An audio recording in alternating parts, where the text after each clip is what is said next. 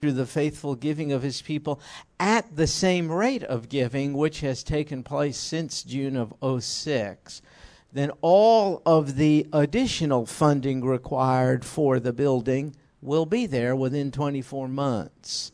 So this is quite remarkable. Charlie, did I get that right? You were at the deacons meeting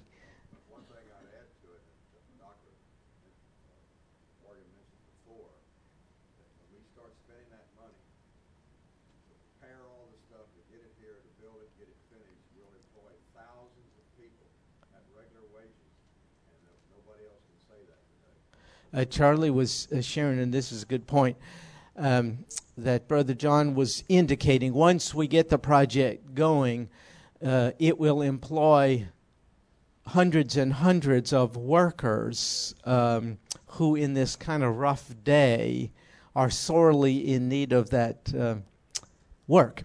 So that's a good a good thing that will happen. That's right. Sage on stimulus package. That's really good. really good. Oh, brother. Well, let's move on quickly. Quickly. Let's move on. Hurry, hurry. Turn up the volume. No, I'm kidding. I'm kidding.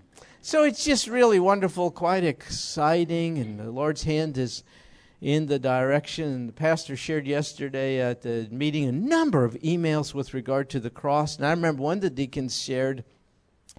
He in he's been at the church for 26 years, and he said in all his time he's not seen anything uh, bear as much fruit, fruitful conversation and interest as the cross.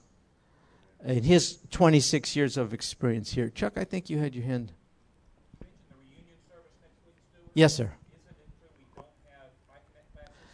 It is true. There'll be no Bible study uh, uh, next week. Uh, just the two services, nine thirty and eleven. Uh, so no Bible study next week, and there, and then the following week, Brother Chuck will uh, be teaching. So this gives him so much time to study. I think we ought to expect something good for a change, don't you?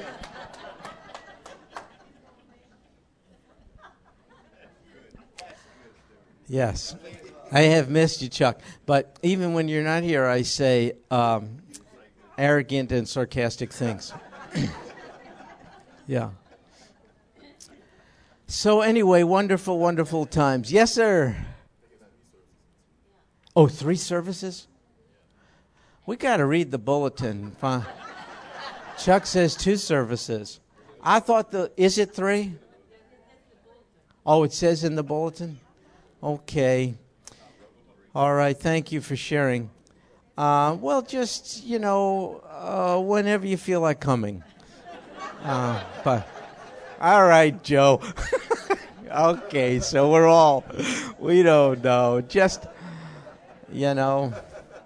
Now tomorrow night, I do know about this. Tomorrow night at 6:30 is a wonderful meeting in the hall and it's for people who've joined with us over the last several months and who missed out on the wonderful impetus to the Living Proof Project given by our pastor several months ago when we had a series of meetings all over town in different homes. And so we want to help those people to get on board and join in the enthusiasm. So that's tomorrow night. Now, if you are a regular member, and we're here even when the Living Proof Project was inaugurated, I'm told you too can be invited to the meeting if you want a refresher. Or if maybe you missed attending any one of those meetings, you were on vacation or something like that. Uh, I was told that you can come and you don't even have to indicate in advance that you're coming. We're going to have a light refreshment. There'll be plenty for all. So that's tomorrow night at 6:30 in the hall. Lots of good, exciting things. A church always needs mountains to climb, uh, particularly mountains that we cannot, in our own human efforts, climb. There have to be goals and objectives, good godly ones, that require God's supply. So it's, uh, I think yesterday the guys were, shared such good insights. Uh, guys said, We have done so many irrational things from the world's point of view over the years. uh, and they've come to fruition, and therefore we have no choice but to say, To God be the glory. And so, too, uh, the cross. You might say, uh, when the idea was announced, an irrational idea, but to God be the glory. So many wonderful things happen. There are people there every day who come to the cross to pray and to seek help. Uh, the building, uh, the land. Remember uh, when we acquired this land, we were given this land. Oh my heavens. Not 25 acres, but it, it was doubled because of the pastor's relationship with the owner who's now deceased. I mean, just stuff. This building is irrational. Nobody does something like this in today's day and age, but we believe the Lord's hand is in it, and we're just expectant of seeing it come to fruition. So, see, a church needs these mountains to climb that cannot be attributed to his own to its own wit and wisdom. And the reason why that kind of stuff is good is it keeps us from fighting with one another. I mean, we're too tired climbing these mountains. You have no energy to be criticizing one another. So you got to be kept busy. All right, all right. So we're in Psalm 25. Did you know that? I got it right. Psalm 25. Hey, take a look at it. There are 22 verses. David's praying. Would you uh, share with the class as you look through Psalm 25, just as you see these things, what did David ask God for? In no particular order. Just go. You can raise your hand if you'd like, and so we don't have uh, chaos in here. What do you see him petitioning God for? What's he asking for? Bob? Show me your ways. Show me your ways. That's one of the things he says. Absolutely. Guide me. Yes. How about that one? Forget what you got. Forget all the bad stuff I done did. Don't remember the sins of my youth. Good. What else? Yes, ma'am.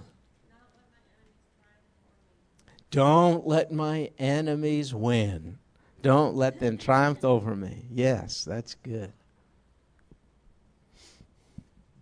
Yes. Remember, O Lord, your great mercy and love, for they are from of old. Ooh, that's good. Remember your mercy and love. Don't forget that. That's good. Mike?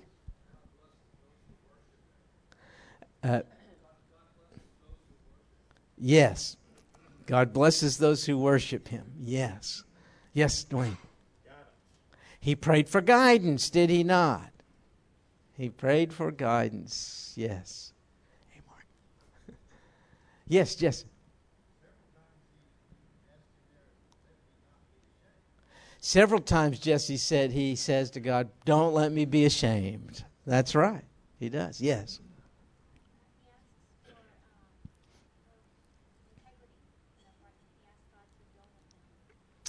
He asked God to.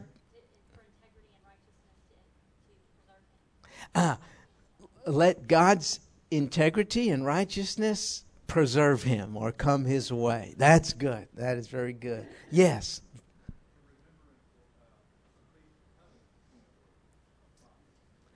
To remember the covenant, the terms of the covenant that God had promised. Don't forget that. That's good. Yes, Tom. He prayed at the end, redeem Israel. Doesn't he say that? Yes, that's good. Yes.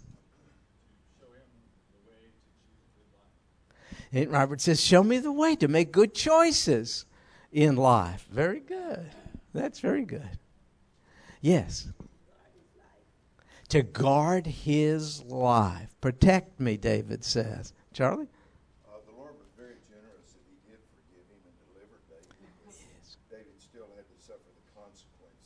Yes. So, as is typical of Brother Charles, um, he just answers the question he wants, um, whether it has anything to do with the class or not. And so that was very good. Thank you. Feel free to join with us sometime. yes, Brother Chuck.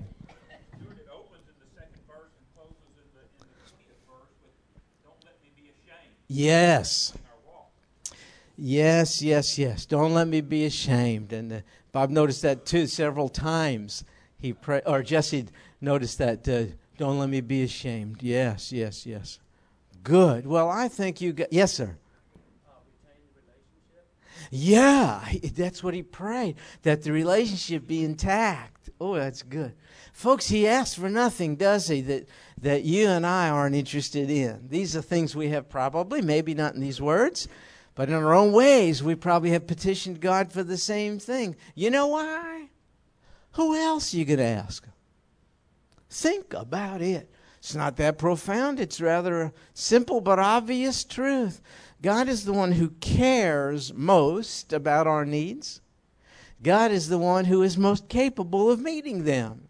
It's logical, therefore, that we utter our petitions to Him. And that's what David does throughout these 22 verses. In fact, he says in verse 1 To you, O Lord, I lift up my soul. That's a deliberate act of the will. That's a decision. He had options, lots of sources of help. He could have, I don't know, sent an email to Dr. Phil of his day or something like that, or Dr. Joyce Brothers or Ann Landers. I don't know what. He'd decide, no, I'm going to put all my eggs in one basket and it's in the basket of sheer and utter dependence on God as my primary source of help. To you I lift up my soul. He is staking out his ground. He's saying, I'm going to trust in God alone. I do not have plan B. There are no other options. Why not? Only God cares the way God cares.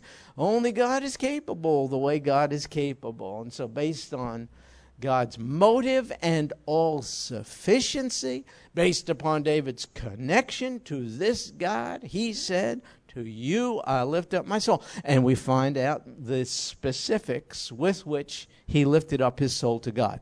Now, uh, let me mention to you, I said David does this uh, because we know it's a psalm of David. How do we know that? Because it says so right up there. a psalm of David.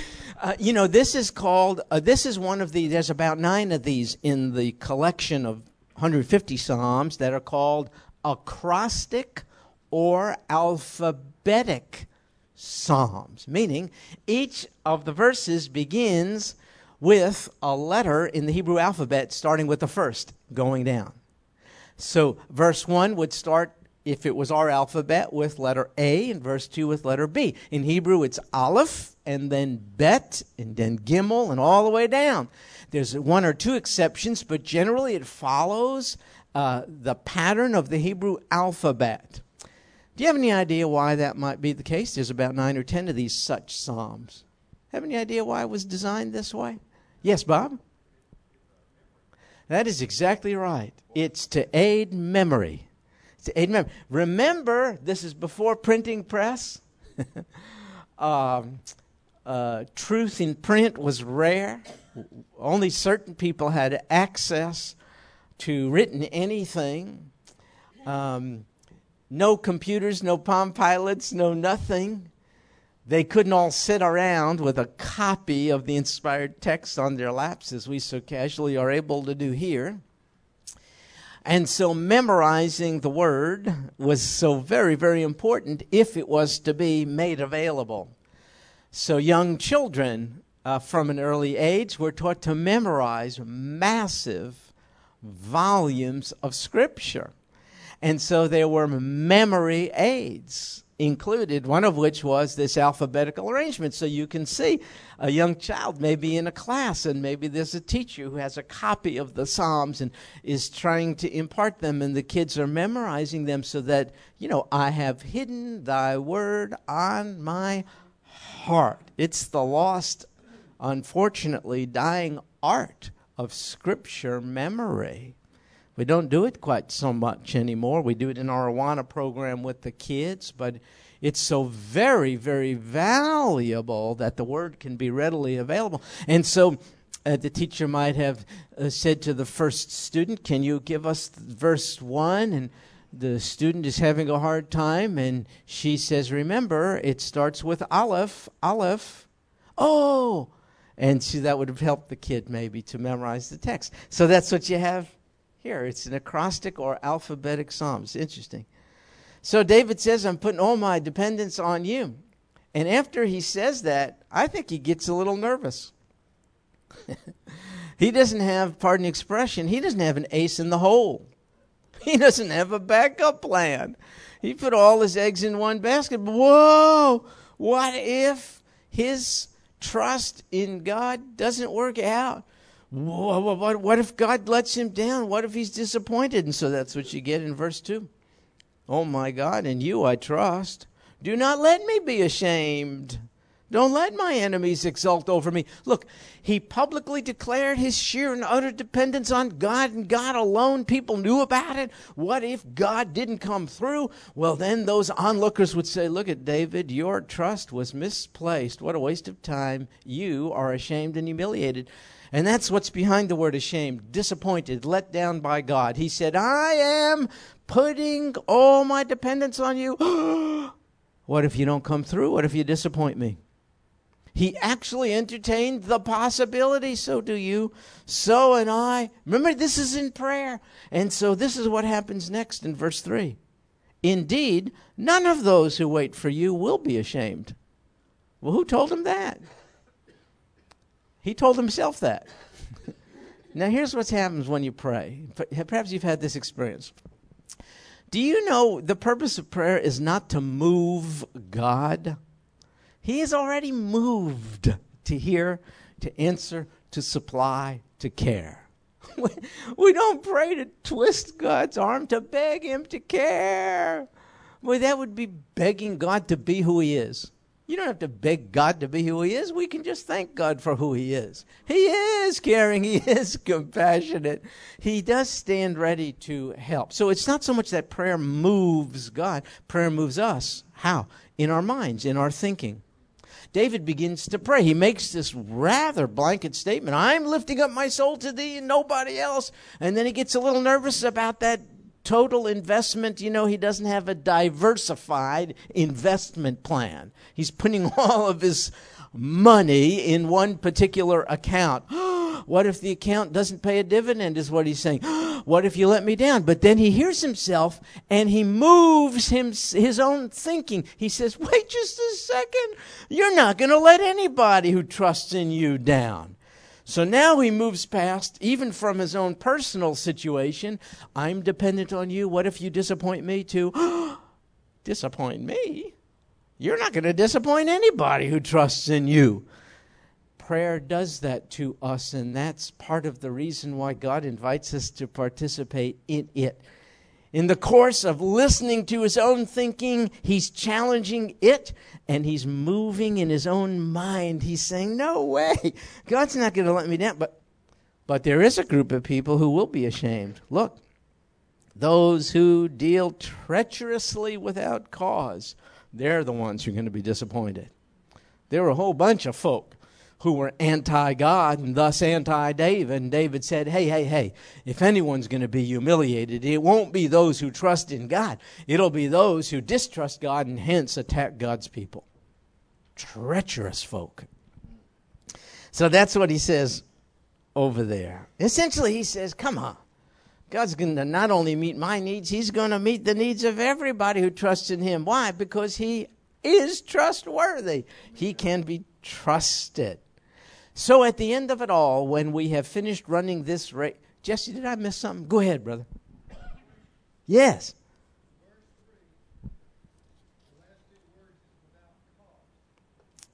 Yes.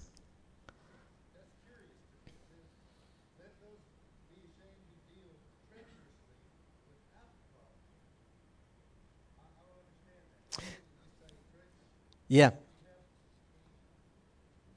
Yes, I do. And uh, I do have an insight, Jesse, and it's the correct answer, and it will, I'm telling you, buddy, it will set you free.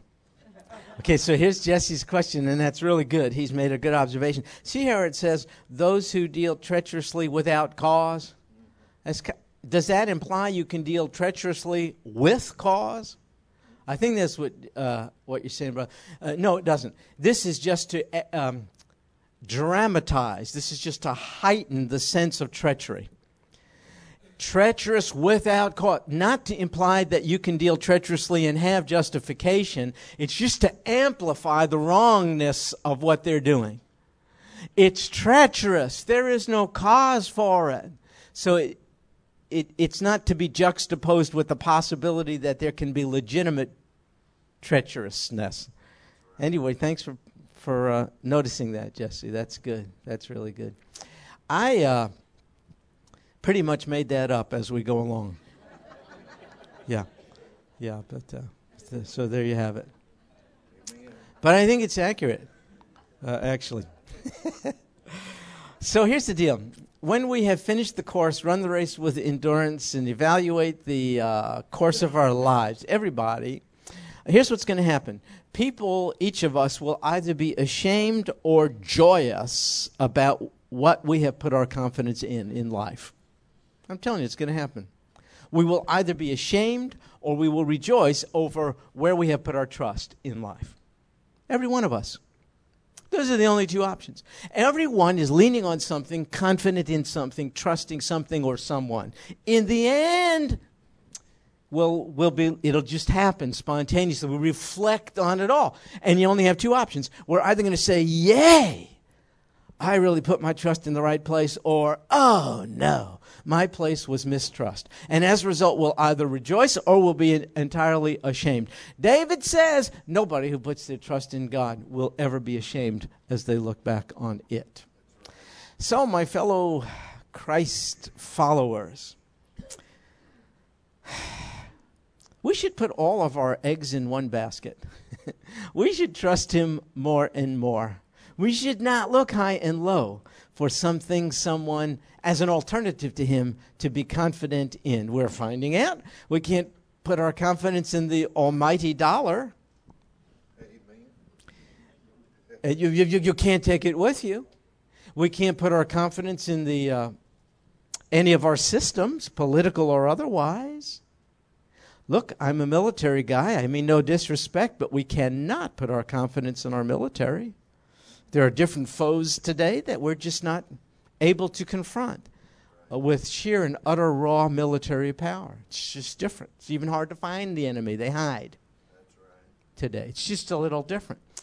Uh, and I think God is allowing all this because He loves us and doesn't want us to put our trust where we shouldn't. You know, He's really, really bringing, think about it surely uh, the American populace to a point where we're going to be making some choices about who we trust. Who do you trust? What do you trust? This is the most exciting day to be alive because God is lovingly stripping us of confidence in all things, including the economy. We're rich. We're wealthy. We have monetary security. Not so much anymore. Isn't this great? What has been an idol has been shown to be a false idol. We cannot depend on a stock portfolio. Ah! It is just diminishing in front of our very eyes. Isn't that great? we are be giving we're all giving an opportunity to be verse 1 kind of people. To thee I lift up my soul. You see? Who else? What else?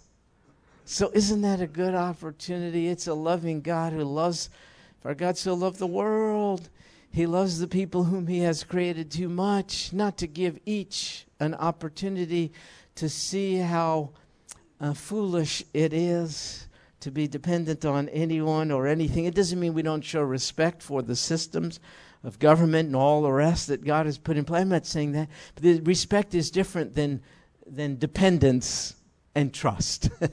we, we're verse 1 people. To thee I lift up. what if I'm ashamed? No, no, no. We might be ashamed at our what's happening with our retirement funds and with certain legislation that's being passed in our day, or I don't know. We might be ashamed about uh, different things like this.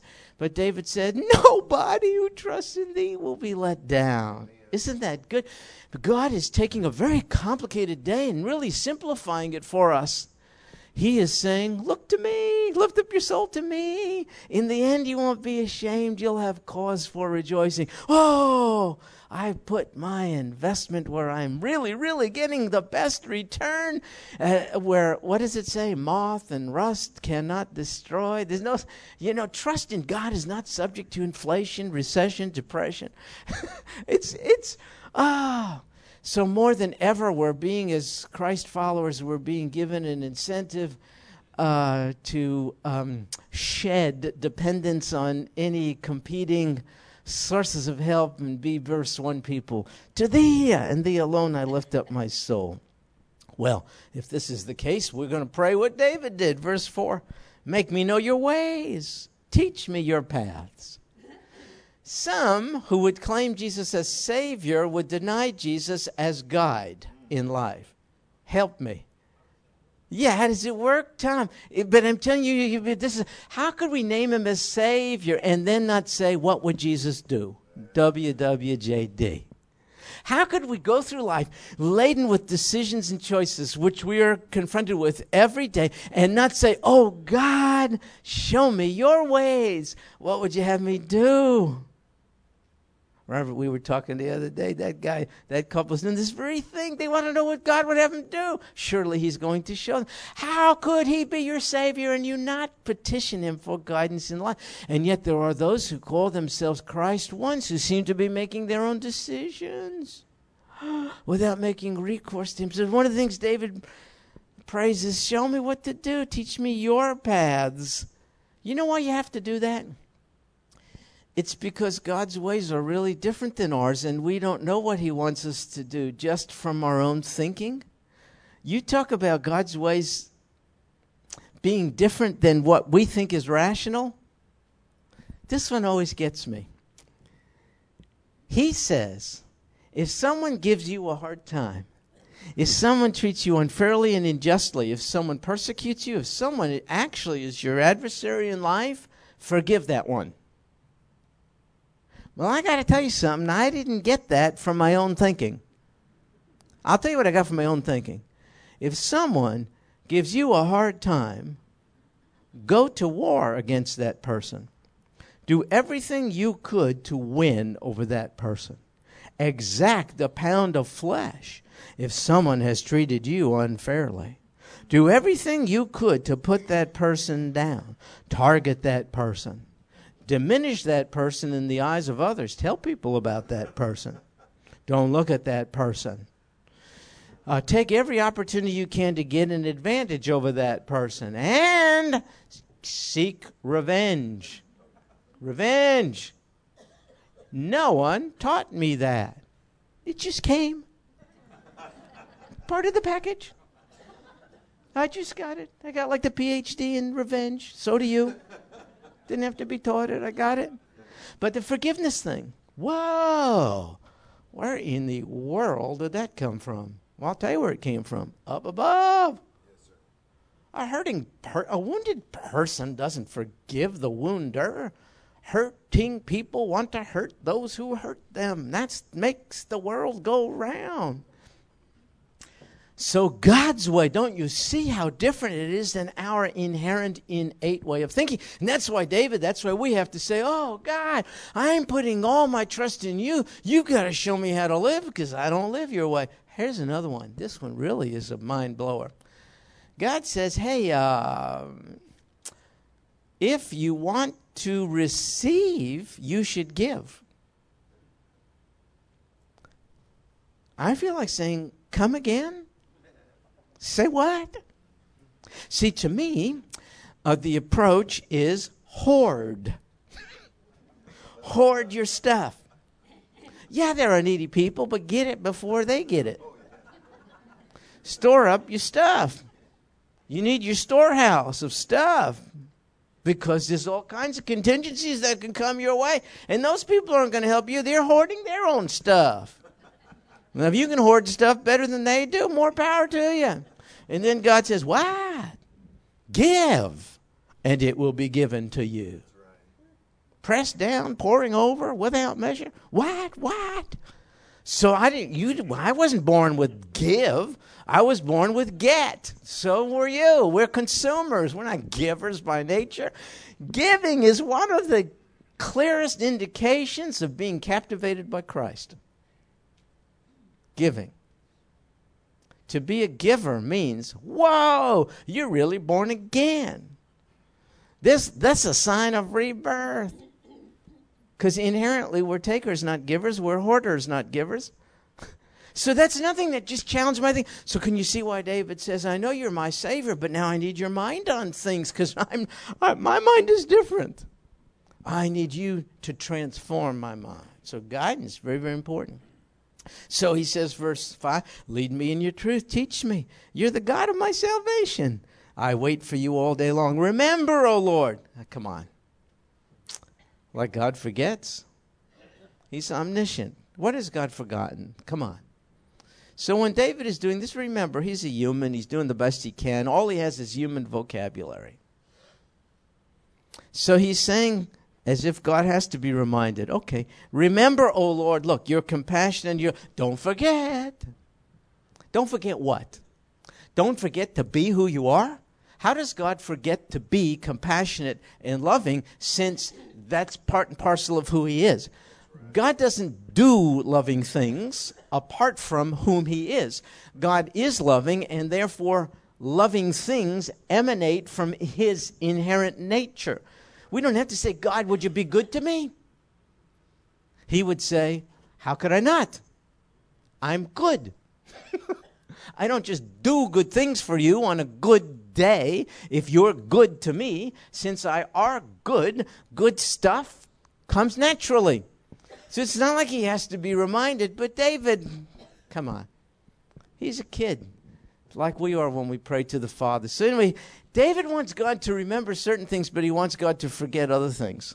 Interesting. God wants to remember his, uh, David wants God to remember his compassion and loving kindness, but look, he wants him not to remember, verse 7, the sins of his youth. It's interesting.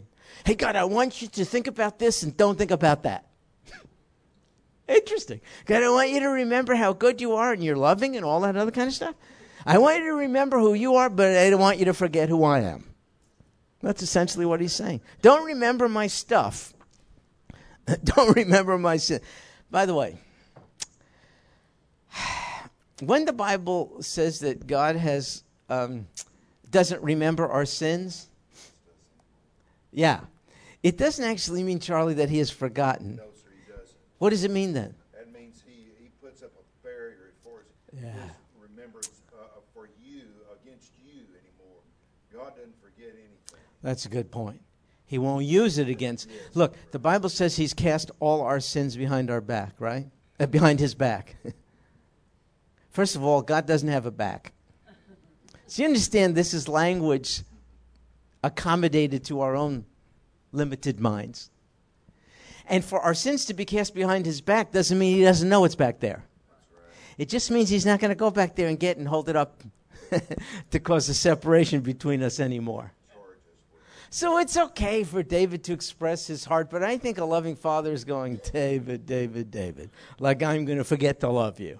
David, David, David. Then I'm going to persist in remembering your sin, like I haven't forgiven it once and for all. Okay, David, if it makes you feel good, if it gets it off your chest, have at it. And that's okay. That's what prayer is all about. Express yourself to the Father. So, anyway, that's what he does. Verse 8. Remember, he's moving in his own thinking and prayer. Look, good and upright is the Lord. Now, David, which is it? Are you doubtful about whether he's loving and compassionate, or are you sure that he's good and upright? Well, it's both. He vacillates just like you and I do. Uh, there are moments in the day when we have confidence in God, and there are other moments when we wonder about whether God is going to take care of us. It's the way it is. So by the time he gets through saying what he did in verse 6 and 7, he remembers uh, that God is the way he is, the same yesterday, today, and forevermore. Good and upright is the Lord. Therefore, he instructs sinners in the way. David says, Sure, you're going to take care of me and guide me. I mean, you instruct anybody who calls upon you, even sinners. It doesn't mean that sin qualifies us for God's guidance, it means that being a sinner doesn't disqualify us from God's guidance. So David is saying, you know, I have a few doubts about whether you're going to care for me. Hang on just a second. You take care of people who who are sinners even and who turn in repentance to you. Surely you'll take care of me. Verse 9, he leads the Now this one is a rough one. Is the word humble or humble? Let's vote. How many people think the word is humble? Would you raise your hand? Okay, thank you. How many people think the word is humble? Wait, you wait. Wow, a church split over the mysterious missing letter H. Okay, I don't know how you pronounce the thing here. I used to think it was humble, but then I moved to Texas, and you people, I don't know what's the deal is you leave out the H. It's humble. Okay, fine. He leads the humble. Hey, how about the Hebrew pronunciation? He leads the humble in justice. Hey, look at folks. That tells me one of the prerequisites for receiving guidance from God is to be willing to submit to it. I mean, if you're prideful and arrogant, why would God give you guidance? Why would God take the lead if He knows you're not going to follow? You see? So, one of the prerequisites for having God lead in life is to um, follow. it's humility. You know, the guy who says, Hey, I am my own person, I'm the master of my own destiny, I'm going to do my own thing. Why wouldn't God reveal his ways to that person? God's smarter than we are. Why would God cast pearls before swine? Pardon the. Uh, expression, but I think it actually fits, and it simply means that God's revelation, His guidance, His truth is so precious and valuable. He knows whether we'll re- a person will receive it or not. I mean, if we're calling out, "Oh God, what would you have me do?" But we're, we haven't, we're not even following Him with regard to His already revealed will. Why would He do more? So, if you want more of God's mind, if you want more of not understanding of the Bible, be open to what it has to say. Uh, um, access to God's truth in the scripture is not a function of knowing Greek and Hebrew, going to seminary, or having a high IQ. Access to the truth in the scripture is one's willingness to obey it. It's interesting how God has done it that way. Jesus said in John 7 17, If any man is willing to do his will, he shall know of the teaching, whether it is of God or whether I speak for myself. He said that to religious leaders in his day. Hey, hey, hey, said he. If anyone really wants to know the will of the Father, he'll know of it for sure. So that's the key for unlocking the scriptures, our willingness to obey what they say. So humility is a prerequisite for receiving God's guidance. Verse 10 All the paths of the Lord are loving kindness and truth to those who keep his covenant. Look, I was thinking about what it means to keep God's covenant. You don't have to buy this, but I think this is actually accurate. To keep God's covenant doesn't mean to obey the law. We already ruled that out in verse 8. He's willing to guide even sinners. Those are law breakers who've confessed. So, what does it mean to keep his covenant? I think it means to connect with God on his terms. Well, what are, what are the terms of the covenant? Well, I'll tell you what it is. One, step is to confess sin. You don't say, I made a mistake. You didn't make a mistake, you chose to sin. First is to confess sin. That's one of the terms of the covenant. That's how you connect with God. Confession. Second, repentance. I'm not going to do it anymore.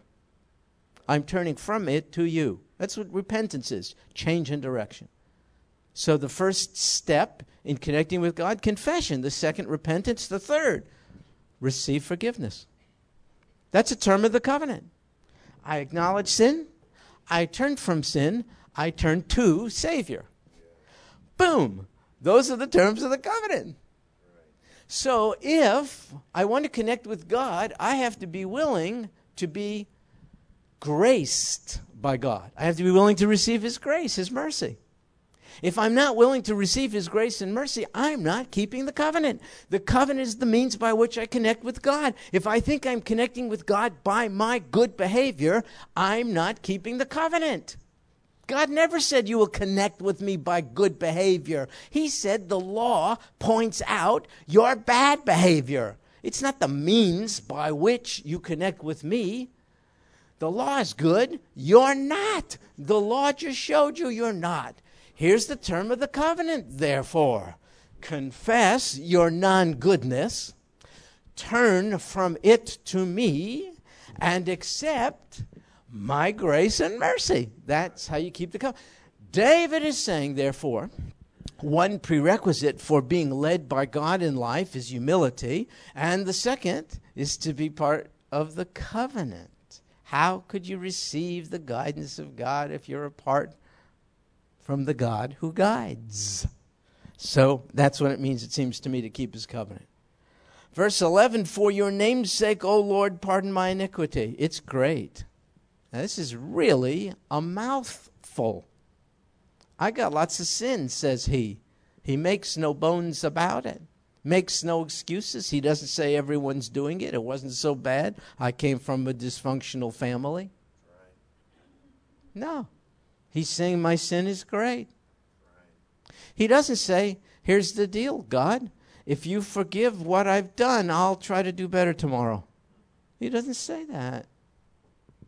He says, Would you forgive my iniquity, which is great, for your name's sake? What does that mean?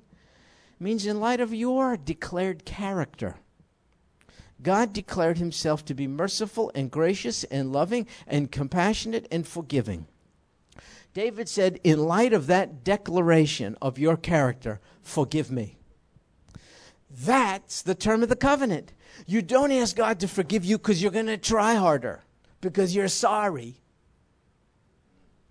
That may be true, but that's not the basis upon which God forgives. He forgives on the basis of the fact that He is forgiving. It's on that basis that David made his appeal for forgiveness. God, I just want you to respond to me in light of who you declare yourself to be. If you do not, if you do not forgive my sin, and since you have declared yourself to be willing to do so, then people will cast aspersions on your name. Because they will say, though you declared yourself to be compassionate and merciful, you're not, with regard to David. So David said, I do not in any way want to detract from who you are. Therefore, since you declare yourself to be forgiving, forgive my sin so everyone will say you are exactly who you declare yourself to be. Can you see the Can you see the That's the just as I am without one plea. Here's the plea. Not that our sin isn't sin, we made a mistake. The plea is God. You said you're forgiving. I've confessed and repented my sin so as to be consistent with who you declare yourself to be. I know I can count on your forgiveness. The number one basis for assurance of salvation is that God says, I'm a Savior. I'm your Savior. That's the number one basis for assurance of salvation that God is going to be who his name declares him to be. He is the Savior. The Savior has come to save. If I've accepted what the Savior has done, I am saved. Not because of anything I have done, but because saving is what He came to do. He is the Savior. So, can you see, whenever you're making an appeal to God, make sure it's on the basis of who He is don't try to parade your promises and merits and virtues before Him. You will fall flat. I got a speeding ticket one time many, many years ago. It's been a long time. Cleveland, Texas, you know, like they got nothing else to do. So I'm coming back from who knows where. It's late at night. I'm following a truck, kind of in a state of altered consciousness. You know, it's nighttime. I'm following this truck. I don't know what's going on. A guy pulls me over. A cop pulls me over. He said, Did you know you were speeding? I said, No, sir, I did not. Uh, undoubtedly, you think I was. I'm not arguing. I probably was. But so was the guy in front of me. I told him. The truck, why didn't you get him? I'm just following him, just keeping up with him.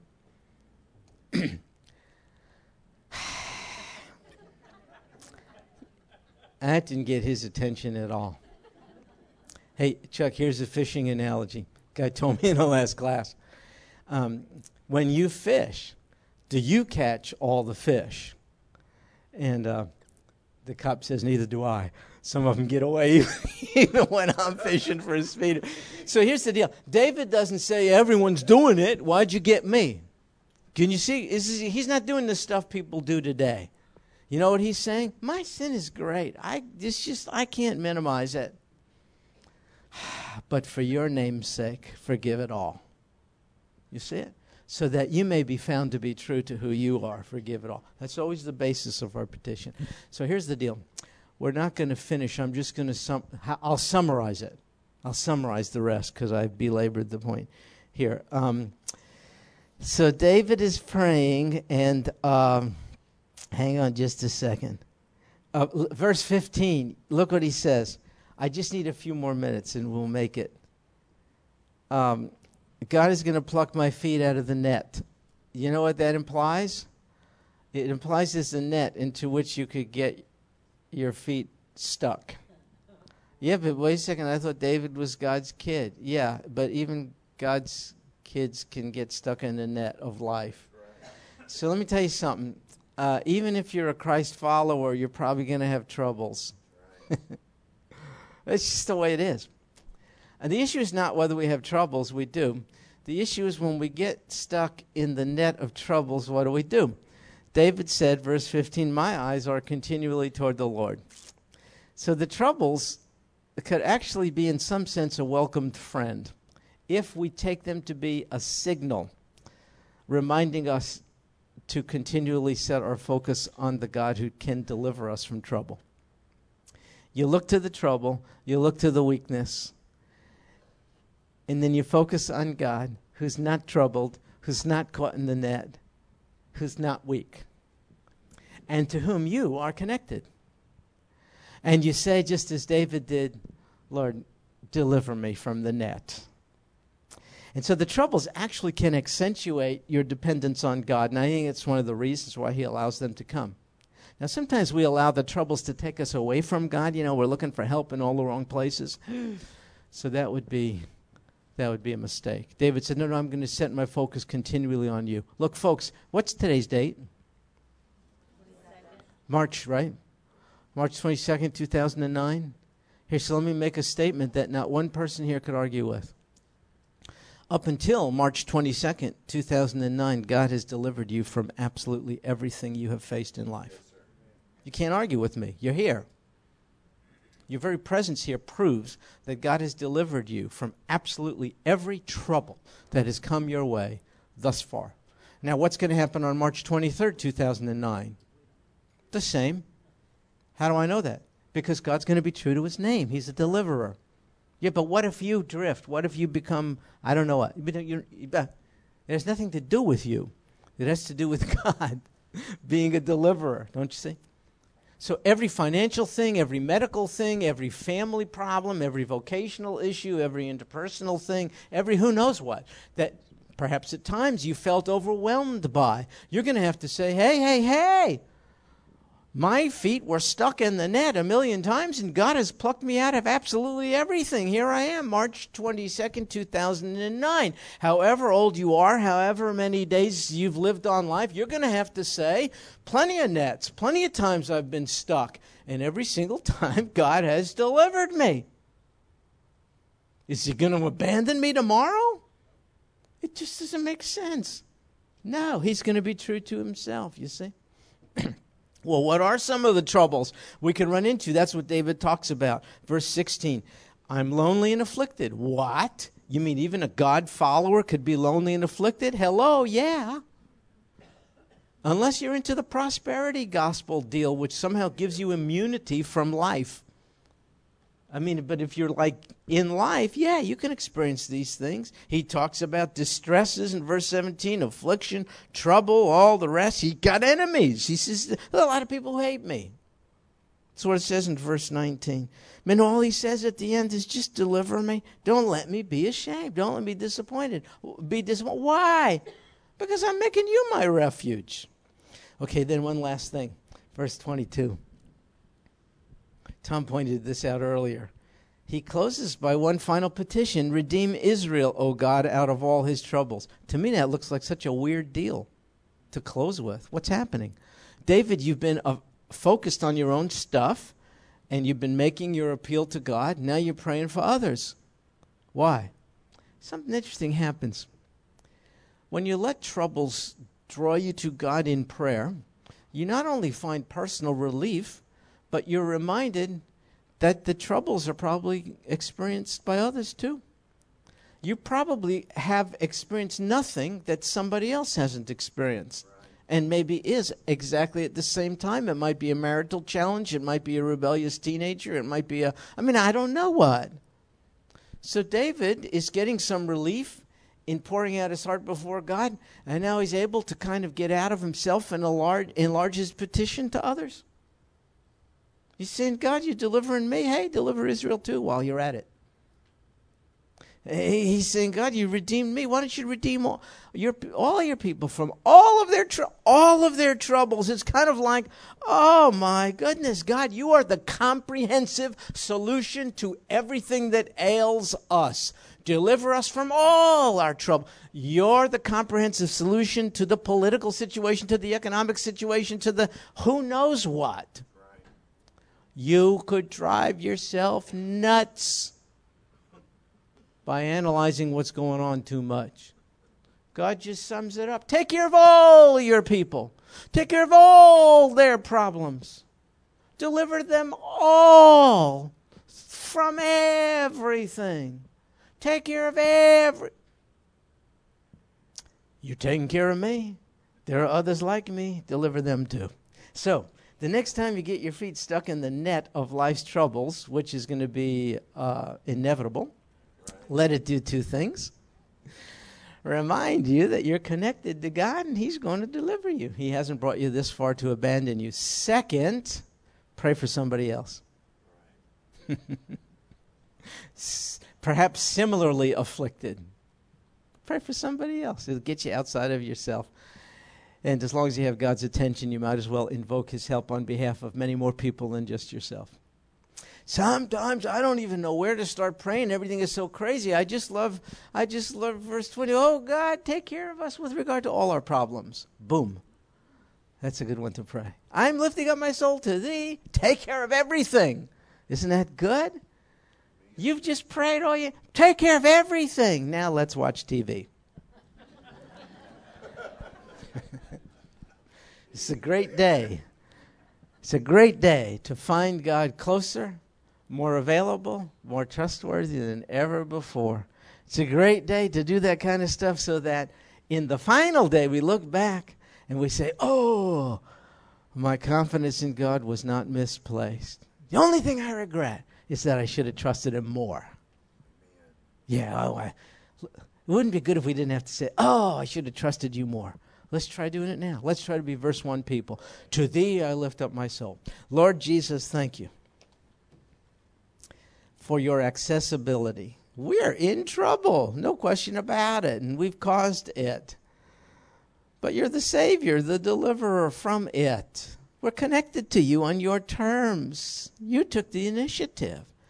You extended yourself downward to us so that we could be lifted upward from the throes of life. Thank you for bringing us thus far as a clear indication and evidence of the fact you're going to bring us all the way home and through. Thank you for using troubles for good in our lives. It makes us sympathetic with regard to others who are struggling. Shows us how dependable you are. Oh, God, we're not going to be disappointed by you, though we surely will be disappointed by confidence placed elsewhere. Thank you, Lord Jesus, for not remembering our sin. No, oh, God, we don't have to remind you to be true to yourself. Instead, we should just praise you for being so astoundingly compassionate and loving and forgiving and able to see us through until the day when we see you face to face. We look forward to it. In Jesus' name we pray. Amen. Well, God bless you, folks. See you next time. Not next week, though. Reunion services.